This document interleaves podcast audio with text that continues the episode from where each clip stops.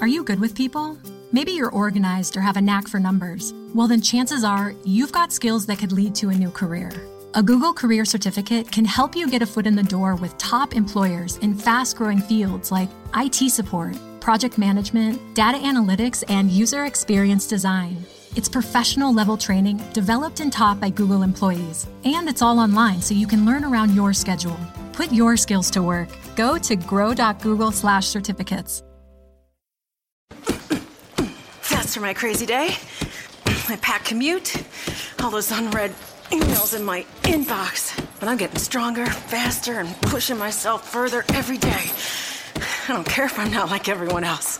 This punching bag is the best way to end my day.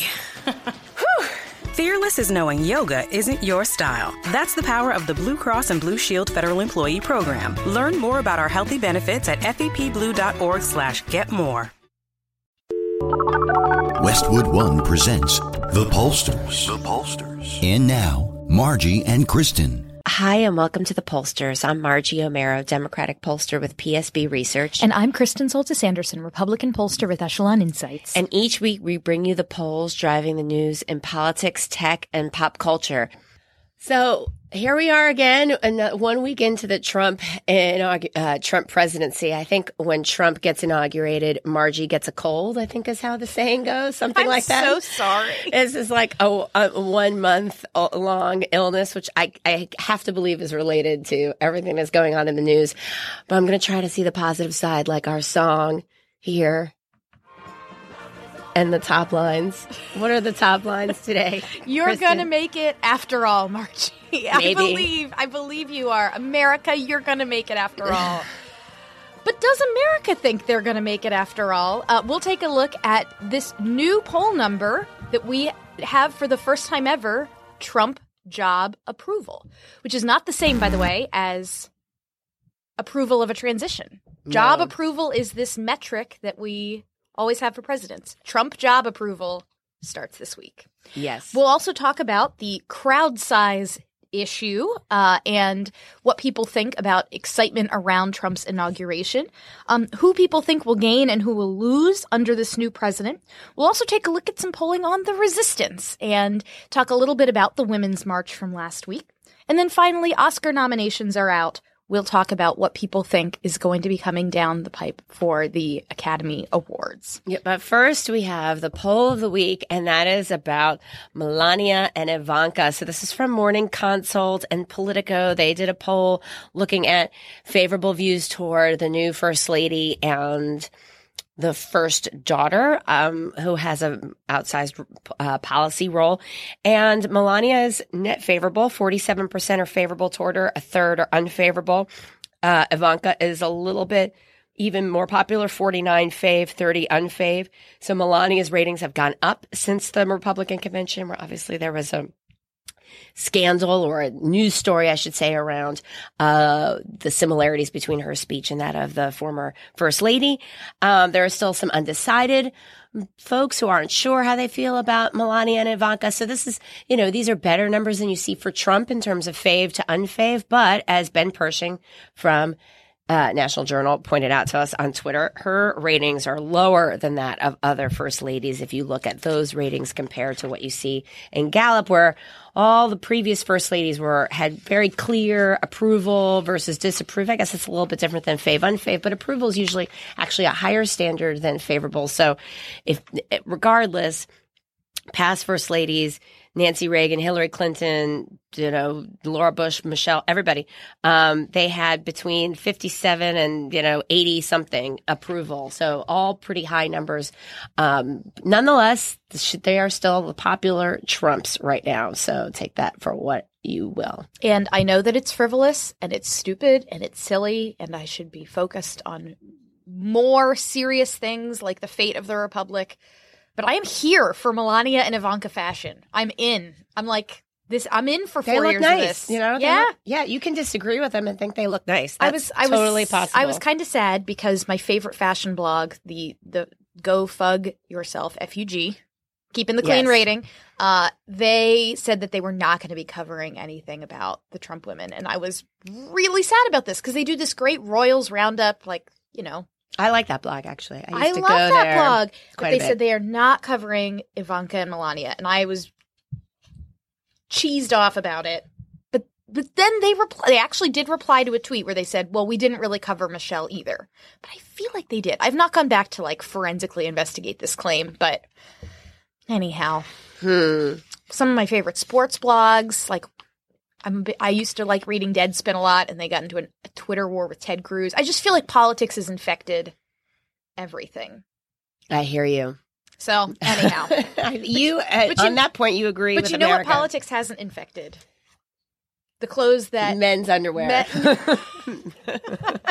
so we last show. Uh, this episode is brought to you by our sponsor Mack Weldon. Um, in our last show, I to- talked a little bit about how uh, uh, we discovered that our husbands are the target customer for Mack Weldon. They make uh, clothing for men, like leisure wear, comfortable undergarments and undershirts. I did not realize that there was so much science to men's undershirts and got a, like a full education from my husband on the importance of a good undershirt and how important. you don't want to be pitted out at a you know something but I, there's also something about the neckline Mm. and like I don't know. I, I did not learn a ton, but my husband was very pleased with what he so th- he got credit and got to order some fun things. And the story I told on last week's show was about the the Vesper polo and how he got this polo shirt that reminded him of what Daniel Craig wore in Casino Royale, and so was thus over the moon. So. But what we didn't give you in last week's show was our promo code. So if you have not yet ordered and you were thinking about it, You get do a it now. discount. You get a discount 20% off if you use promo code Pollsters. P O L L S T E R S. Pollsters.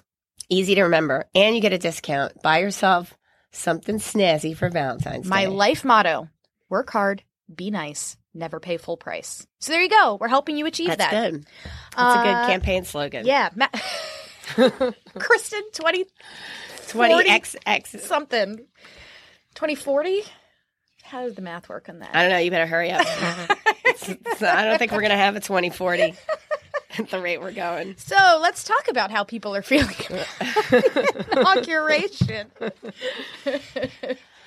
Um, it was a pretty emotional weekend. It was a pretty roller coaster weekend of a Friday low and a Saturday high for folks on the left. Um, and the polling shows. I mean, here are the things that are really consistent with, you know, it, this is the same thing that we've seen now. I mean, it's been true the whole campaign time, which is Donald Trump's numbers are historically low by all kinds of different measures. Um, but there is such a massive partisan divide that it's almost like you're looking at two, when you break, look it out by party, you're almost looking at two different candidates. I mean, you it's like you're not even seeing the numbers for the same person or same thing. Um, but one thing though that I think one, I think glimmer of hope or one positive thing for Trump is that you did have people who felt that his um, speech was optimistic. You had more people feel that his speech was optimistic than pessimistic. This is from Morning Consult Politico, I believe. Um, 51% said it was uh, described as optimistic, and then a separate question, a quarter said it was described as pessimistic. That is not at all how commentators viewed it. So, and, and there was a story in the Post where they followed a Trump family that came to Washington and they, you know, and it showed how they thought, oh, his speech was, you know, positive. It was like in the campaign. He didn't go off script and that was really good. And then they were surprised to see that other people described it differently. And you can almost see that really, you know, fully uh, reflected in these polling numbers, um, with more people feeling it was better, a better speech than they expected. So, at least in terms of the speech and inauguration day, I think Trump, with voters, exceeded what commentators and the press thought. That doesn't mean that I think overall he's getting good numbers because that seems to not be true, but but at least in terms of his speech and kind of his moment in the sun, his moment in the sun actually I think exceeded expectations a little. Yeah, that I mean, I I had I think I said on air on ABC that after the speech that you know I- I had I was braced for anything being possible for him totally going off script and just. Right. You know sort of riffing on whatever he wanted. And and so I mean yes people are really hung up on he said this phrase American carnage. And like that just sounds so much it's like a like a movie trailer for a disaster flick Yeah. more than an inaugural address. But this has been the thing commentators all along we we've said oh make america great again. It implies that america's not great that everything's terrible it's so negative. But if you like trump i mean part of what appeals is that make america great again you're going to be moving into this happy promised land um, that we're going to this yes everything's bad now but in contrast to where things are going.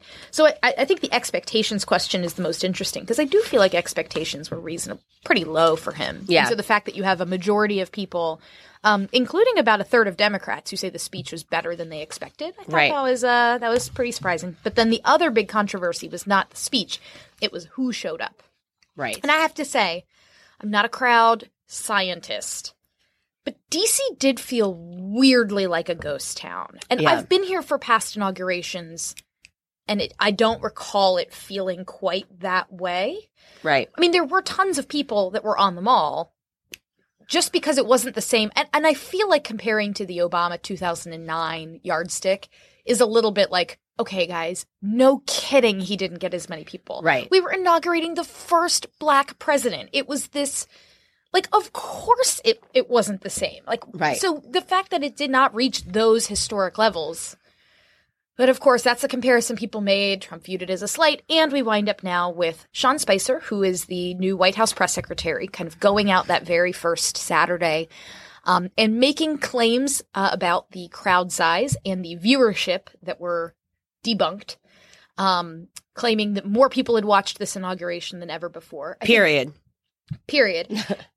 and, and I think the explanation, the alternative facts, Right. as we and we'll get to this We're gonna get to we'll it. get to alternative facts in a second um is that well you know tv ratings plus people watching it online plus people who are present if you add all of that up then is that more bec- and and I that's disputed I think as well If- Right. even if you add it all up it's disputed but um certainly we are now in this kind of uh, something it's a phase where it's really disconcerting because we don't know who we can trust kind of anywhere, right? Just because the White House says it, I don't think people feel like they can trust it. And we should always be skeptical of our government.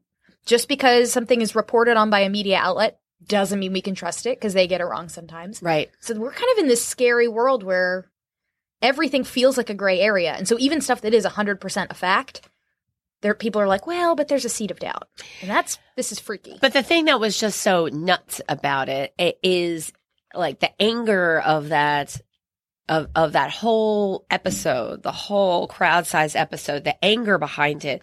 That and I can appreciate that Trump feels like he gets a bad rap from the press and that the press you know doesn't support him and you know it, it I mean part you could argue that that's just you know the press is out to get him or you could argue that he's just you know incredibly unqualified thin-skinned and you know lacking policy chops and you know conflicts of interest and et cetera et cetera the long long list of things.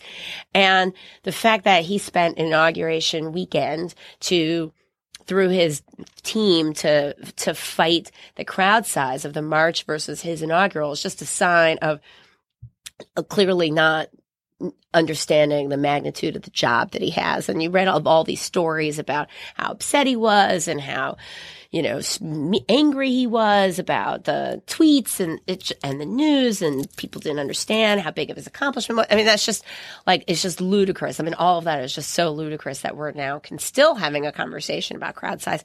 And you saw that in the polls about the inauguration where you had more people more uh, Republicans say that Trump's inaugural had more folks there, drew a bigger crowd than the Women's March, while Democrats and independents felt more attended the Women's March. And we got some pushback on this on Twitter saying, like, this isn't even, why are we even talking about this? Like, why is this even a thing to discuss? This was Morning Consult Politico. Also, there was also a PPP poll that someone flagged for us. I guess it was released last night or this morning. I'm not sure.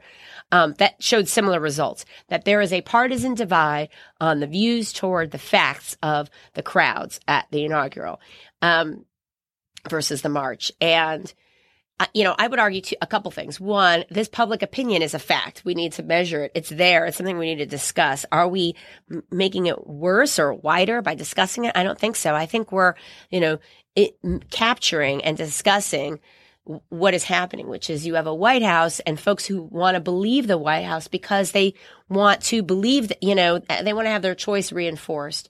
Um, and they trust him, um, or trust him more than other folks do versus other folks who are looking at the pictures and hearing about the metro trips and, you know, coming to the rightful conclusion about what happened.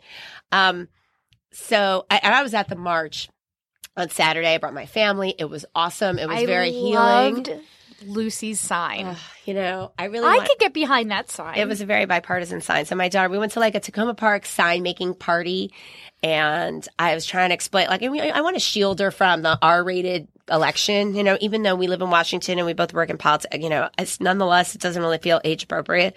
And so I want her to feel like we're not a vulnerable population unless there's like political prisoners get, you know, get round up. Like, you know, we're not like vulnerable being deported or other things. So I don't want her to have that fear unnecessarily, um, that something's going to happen to her family. So I, but I, nonetheless, I want her to feel like she's got a political voice. And so like, this is a march for women and girls. What do you want to say? She's like, I don't know. I'm like, what's really great about being a girl? She's like, I don't know. I'm like, well, what do you think all girls should have? She's like, butterflies. That I definitely know the answer to. I'm like, okay, that's the sign. All And- girls should have butterflies. but then when you're down at the march, like the march was lovely. It was peaceful. It was great. Everybody had a great time. Beckett had a great time. We all had a great time. Um, you know, she asked like, what does that sign say? What does that sign say? Like you cannot read all those signs. like, like you can really only read like 20% of the signs and everything else is like pretty R PG 13. Yeah, that's why I was like, I, I, I, so I did not attend the march. I had been, I, I was emceeing an event for, um, it's a, it's basically a big group of middle school, high school, and some college students. And every four years they come to DC. This organization puts on this thing. They come. It's totally nonpartisan. So I was emceeing this thing, and it had like Spike Lee and Abby Wambach, and it was so cool. But it was out. They moved it out to Fairfax because it was going to be. It had been originally Ah. scheduled for summer that would have been caught up in the march. So I was way out in Fairfax. But Abby Wambach, who was there, who she's a gator, so I was super pumped about that. She like the whole time backstage, she was just like watching the live stream of the march, and she was was like, "As soon as I get out of here, I'm I'm I'm getting to the mall. Like I love you kids, but I got to get to the mall." It was an incredible, Um, incredible thing. And I, we weren't even down where we could hear the speeches. We were just out in the crowd. And it was just like really healing and like watching, like there, I mean, women, there was a thing I, I saw women patients and a cancer, you know, cancer patients in a hospital put on a march in a hospital. I mean, it's just like, it just, I mean, I I could still get choked up thinking about the outpouring of folks all coming together to say, we don't like Donald Trump. I know there's like disputes over sort of March politics, which there'll always be, and putting that aside, and some of it, you know, it, it, without getting bogged down in the details of it, like there was a clear, the clear message, whatever the message was supposed to be, the message was we're against Trump all over the world, and and you see that reflected in these numbers, and whether you know people believe whatever set of facts about who showed up, it doesn't really matter. It was clear, and it's clear on the polling that there is a real hostility to Trump's presidency. Well, I was I, I so even if I had not been unable to attend, I do think I was I was a little off put by there was this whole debate early in the week About about, like the pro-life. stuff, and I was like, ah, and you know, and as you mentioned, some of the some of the signs are not things that like it's not my speed, and some of the like celebrity. some of it's also like verbatim thing from our new president. Oh yeah, yeah, You yeah. know, it's no, no, like no, no, no. like oh no, hat, know. but yeah. Um, and then you know some of the celebrity things like I could live without the Ashley Judd rant. You know, I mean, there are things where I'm just like, ah, I don't know that this is totally my speed. But then I see things. All girls should have butterflies. Like there's a really cute picture of some girls at the Indianapolis march that just had a sign that were like, "Girls are strong too." And I'm like, that's great. Yeah. Like I love that. I'm Yeah. so in for that. And uh, one of my my friend Betsy, who I've known since like we were in Girl Scouts in like the second grade together. She I think was at the London March and posted a picture where she had a sign that said "Elites for Evidence Based Policy Making." I, I was I know. I up. loved. I loved all the nerdy science, science side. Elites Every for evidence based every policy. single I love I'm like, every single Well, that's not those. really the mood of the moment, but at this march, I think you found your people. So Uh, you know. get it, Betsy. That's right. It's good. Um. So anyhow, okay. But before we move on, I think we should talk about this alternative facts Yeah. thing real quickly. So we are getting a lot of tweets uh, about what is our position on Kellyanne. Yeah. Because Kellyanne has been a guest host of the show. She is a pollster. She is a female pollster. She is in our orbit. Um, We've known her for a long time. known her for a long time. And so, you know, and we've talked about it on the show before. The very first SNL characterization of her on Family Feud, I took issue with because I thought they were un- mean about her appearance and I didn't think that was okay. And then the second one, Kellyanne's Day Off, we both loved because That was pretty funny. it was pretty funny. And I feel like I've been there in some of those scenes when she's like, got the groceries in her arm and Yeah. she's just like ready to rip the earpiece out. I'm like, Yeah. ah, I, I felt emotionally attached to that one.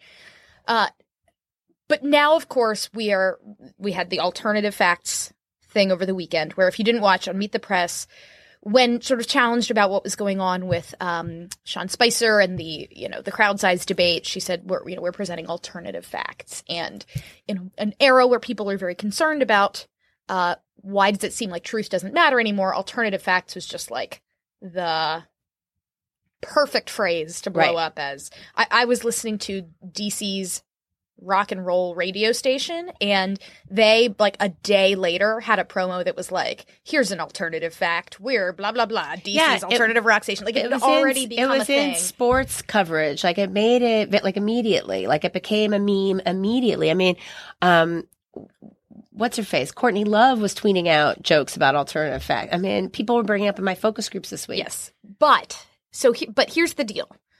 When I feel a little bit like this push to like, well, what's your position on Kellyanne? I feel like like some people out there, not all of you who've tweeted this out there, but I think some of you are looking for a girl fight and you're not going to get it.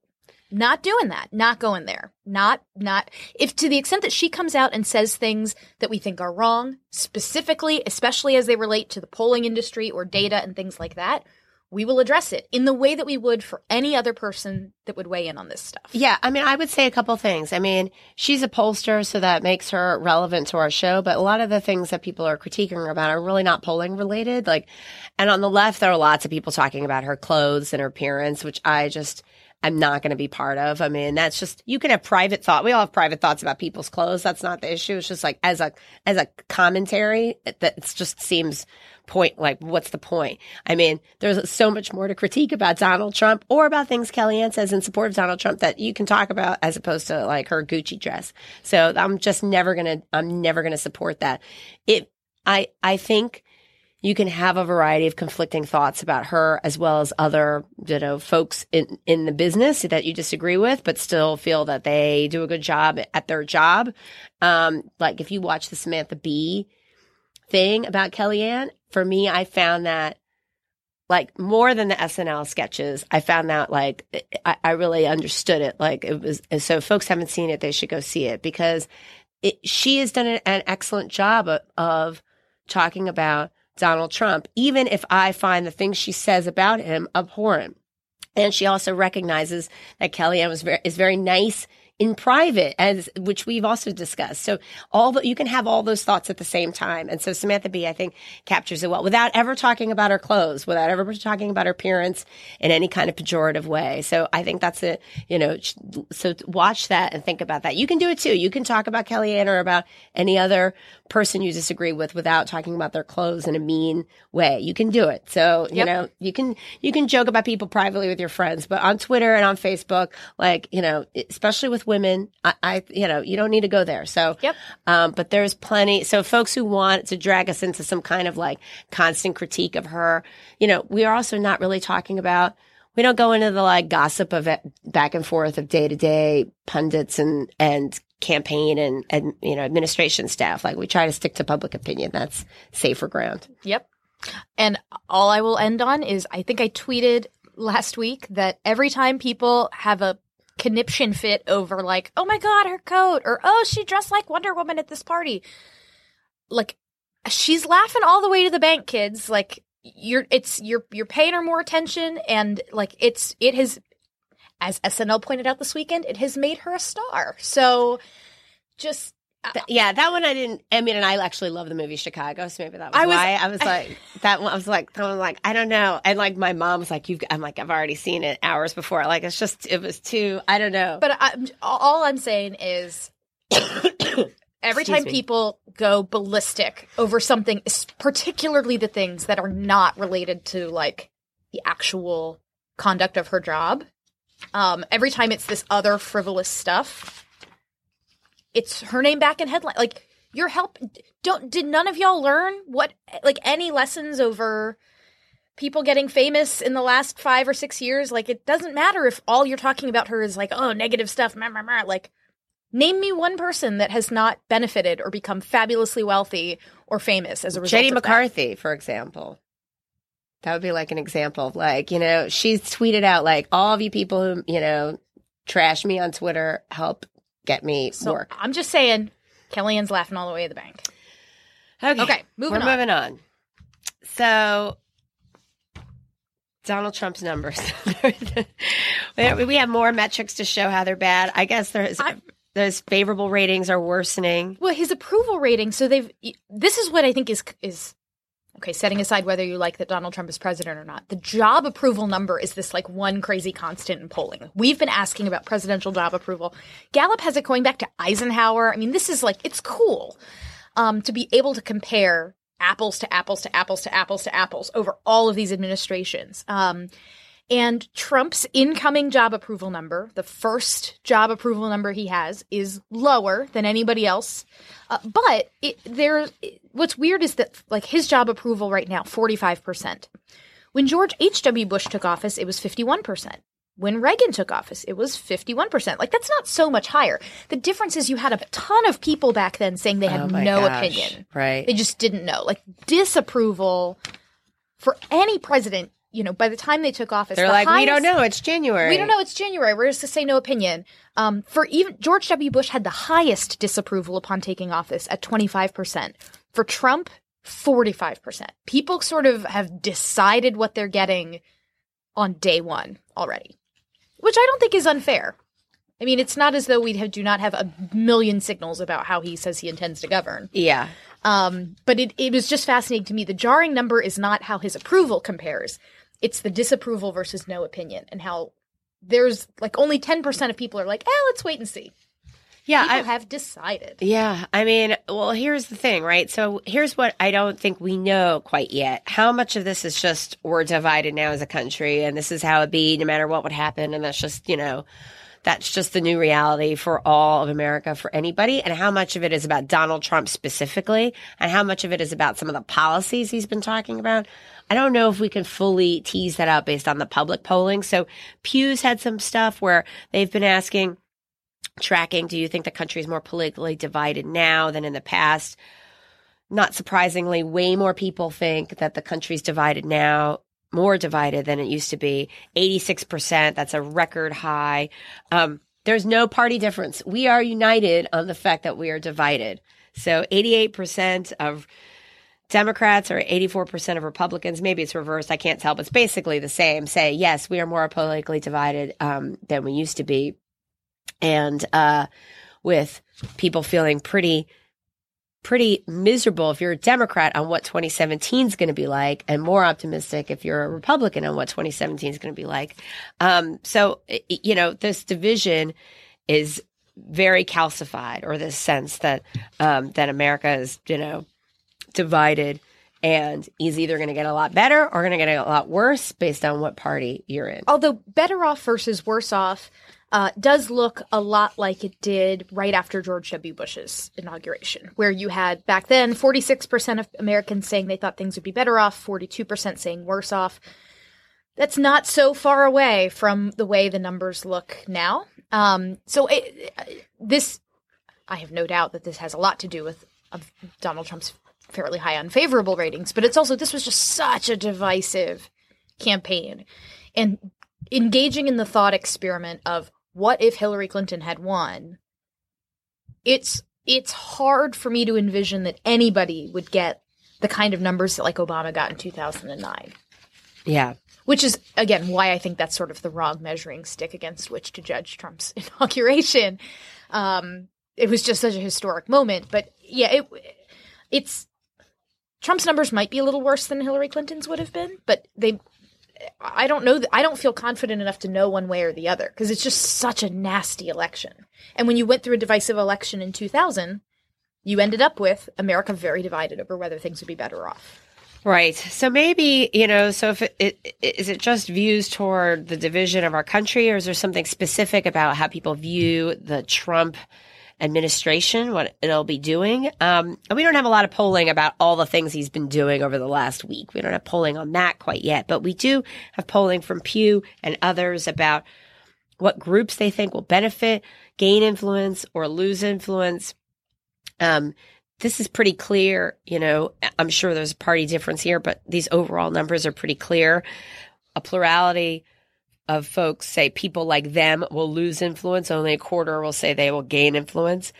Two thirds say the wealthy will gain influence. That's the group that seems most likely to gain influence are wealthy people, whites, men, and conservative Christians. The groups more likely to lose influence, gays and lesbians, Hispanics, poor people, blacks, and women.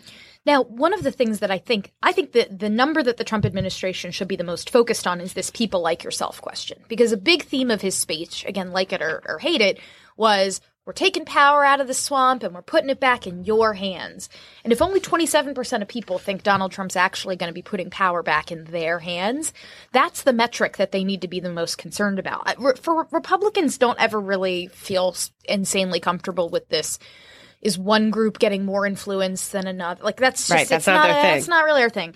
But the people like yourself metric, like that should really, I think, concern the Trump administration. It's a high. So Pew has been tracking this since 93 when Clinton took office. And that 40% who say people like themselves will lose influence is a new high. It's never been a plurality like that before. Under Obama, it was 18%. Under Bush, it was 26%. Under Clinton, it was 22%. Now it's 40. Yeah, so that's that's, that's the core metric. That's what he has set up for himself as the bar for his administration. So that's the number that I think if he wants to be able to demonstrate success, he needs to be able to move. Right. And so part of that is because for Republicans, they are less optimistic about that than they were under Bush. That's why that number is so down. Obviously, Democrats felt the same way for both. Um, so so take a look at that. That's we always link to everything in our show notes, and that will be from Pew. And then they also have some work on policy priorities, and and they come to the conclusion that there hasn't been a drastic change in the public policy agenda of what people want, um, despite this massive shift in what's happening politically. And you know, we're going to see how this evolves over the next few months. And this is where I think we just don't have all the information. I mean, obviously Trump has taken some pretty radical actions in his executive orders in this first week and it's gotten a lot of news. I, I don't think that's filtered down yet for folks. We're just going to have to see how that changes, whether people are going to view those actions as decisive in a way that they admire, or are they going to view them as drastic and extreme? We don't know. You know, there'll be some of both perhaps, but um, Pew suggests that some of the things that people want to see haven't really changed quite so much. You know, terrorism, economy, education, jobs, healthcare costs are top priorities. Um, things like uh, climate change, transportation is at the bottom, drug addiction, that's probably a new one, I wonder. Family medical leave, those are at the bottom. Immigration toward the bottom. Influence of lobbyists, toward the bottom and global trade. It's interesting list here. I know. Well, one of the things that I think is interesting. So there was this meeting. One of the things that Trump has done so far is had this big meeting with union leaders. Um, at the White House, where I, they left and were just like effusive in their praise for him. Like, this was the best meeting we've ever had. And it amuses me a little bit that in this question about the gaining and losing of influence, they also ask people do you think that union leaders will gain or lose influence under the Trump administration? And Republicans, a majority or 50%, think that union leaders are going to lose influence under the Trump administration. And I think they, those, my fellow partisans, are in for a little surprise. Huh. This goes to that, uh, you know, to what extent is Donald Trump traditionally Republican versus to what extent is he co opting things that are populist and not conservative and weaving them now into the agenda and scrambling the deck? And are Republicans going to be okay with it if this is a president who is cozy with unions? How will that go? Interesting things to keep your eyes on. Yeah. I mean, it is all quite interesting, right? And then looking at some of these other priorities, which they have broken up by party, some things are consistent for both D's and R's, right? Things like terrorism, you know, maybe that's it actually. Terrorism is Uh, like a top of- three. well, influence of lobbyists, they're both in the same place on, but that's but really they're low, on the yeah. list. Yeah. I mean, if you look Social at Social security, another one of those issues where there's going to be Trump versus congressional Republicans friction. Right, but it's not at the top tier for Mhm. either, right? So education is top for Democrats, it's not top for Republicans. Terrorism is close to the top for both. The economy is higher for Republicans in the list than, You know, than it is for Democrats. This It's is one of interesting. the first polls I've seen in like 10 years when jobs was not at the top. I know, right? Well, that's something that, you know, government dysfunction uh, uh, on, you know, Gallup's list like this is always higher or as high. It's become as high basically as jobs in the economy. I mean, it's just a sign that it's, you know, it's Washington's that the, is the problem now rather than these other things. And this question actually doesn't have anything on like Washington dysfunction other than the influence of lobbyists, which is like a subsection of that. I- If this had, I wish it had a, you know, government dysfunction question. I bet that would have been very high up there. Yeah. Well, let's talk a little bit then about the the resistance. Yeah. I saw an interesting sort of analysis pushing back on like the use of the term Yes. resistance because uh, let's let's be honest, and I'm trying not to put my Republican hat on too much, but That when the Re- Tea Party when wasn't called. Republicans yeah. did it, we were the obstructionists. Yeah. And now when the other side is doing it, they're like Princess Leia. And I'm like, okay, guys. I I he- I hear that. I I I mean, I hear all of that. Like I hear it. I can understand it. I can appreciate it. That I like dismiss it all No, out of I hand. know. On the other hand, if you're looking at someone who, uh, at a president who is just doing so many things that are not just like new and disruptive, but like completely incompetent and, you know, lacking any kind of presidential temperament, like, you know, talking about his popularity constantly. I mean, those kinds of things are, you know, are, are worthy of resistance, shutting down sure. science, is all that stuff. So, Sure. So I, I think my I am le- actually let let me retract that. Uh, If you want to go to a march and hold a p- picture of Princess Leia and say I'm the resistance, like more power to you, man. It's when, and I'm not trying to get all Trumpy here, but it's when the media is like they're the resistance, and it's again that like connotes this like sexy nobility and which is which is fine, but you didn't give that when Republicans stood up and said we don't want government taking over this sector of the economy or we don't want this or we don't want that.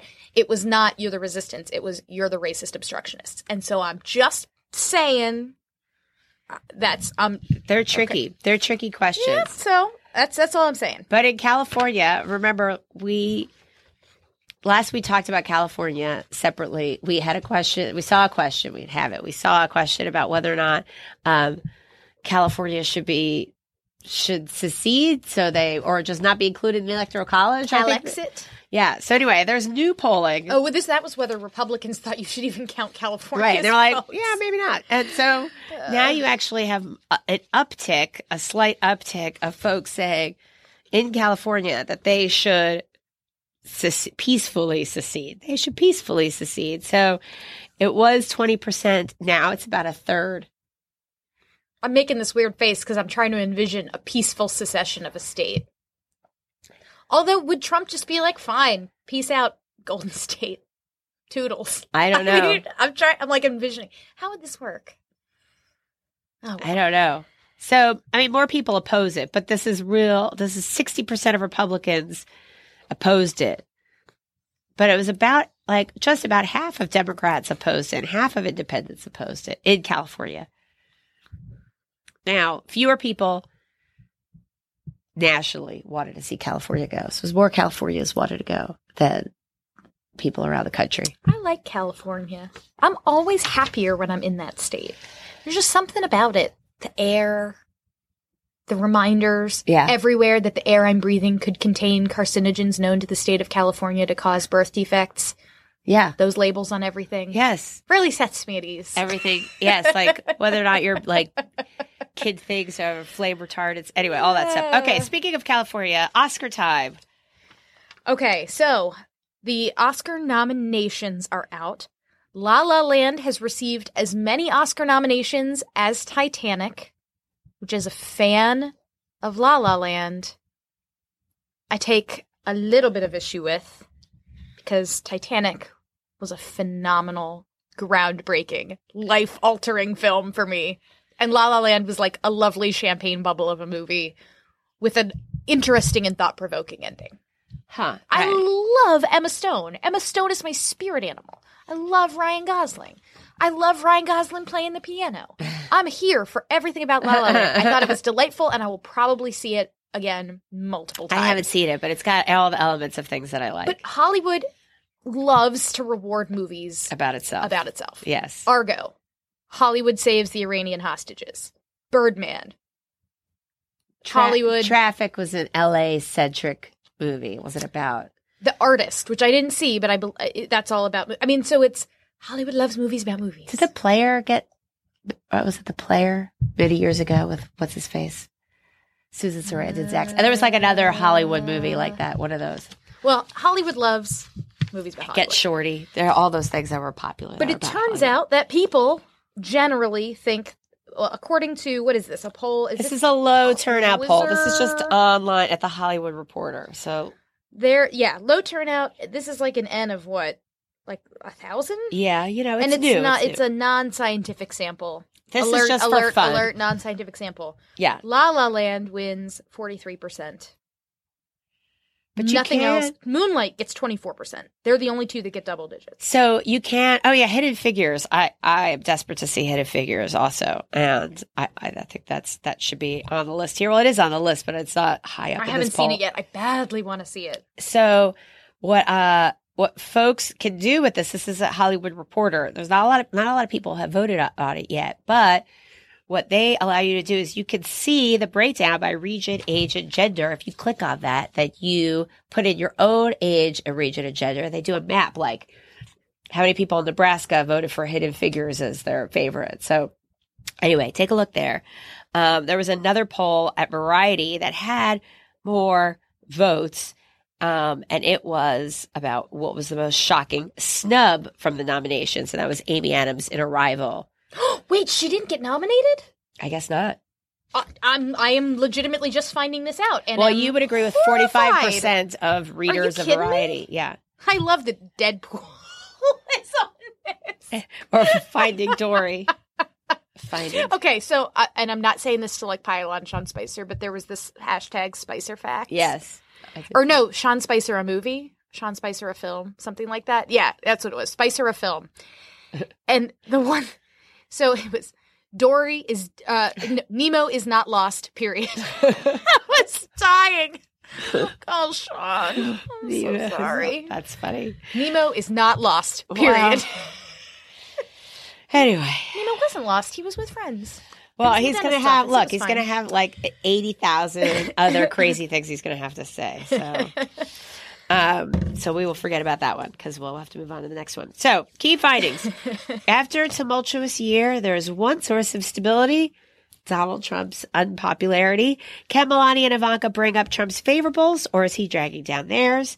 The Women's March was a success and the polling on the march is mixed. Those are two true facts. And even with all this bad news, I'm going to try to see the world more like Mary Tyler Moore and my favorite Mary Tyler Moore in real life. That would be Kristen. I'm the Rhoda to her Mary. If you've seen it, you will get it. If you haven't seen it, Now I have to see it to know what this is. all right, so Mary's like chipper and nice, and Rhoda is her like surly Jewish sidekick who gets her own show. And she's like, you know, she's just like, she's just like a little more edgy and you know curmudgeonly. And like the first day, Mary goes in for her job, and you know she's in media. She works for you know show, and and the boss is like, "You you have a lot of spunk." She's like, "I do," and he's like, "I hate spunk." So that's Mary.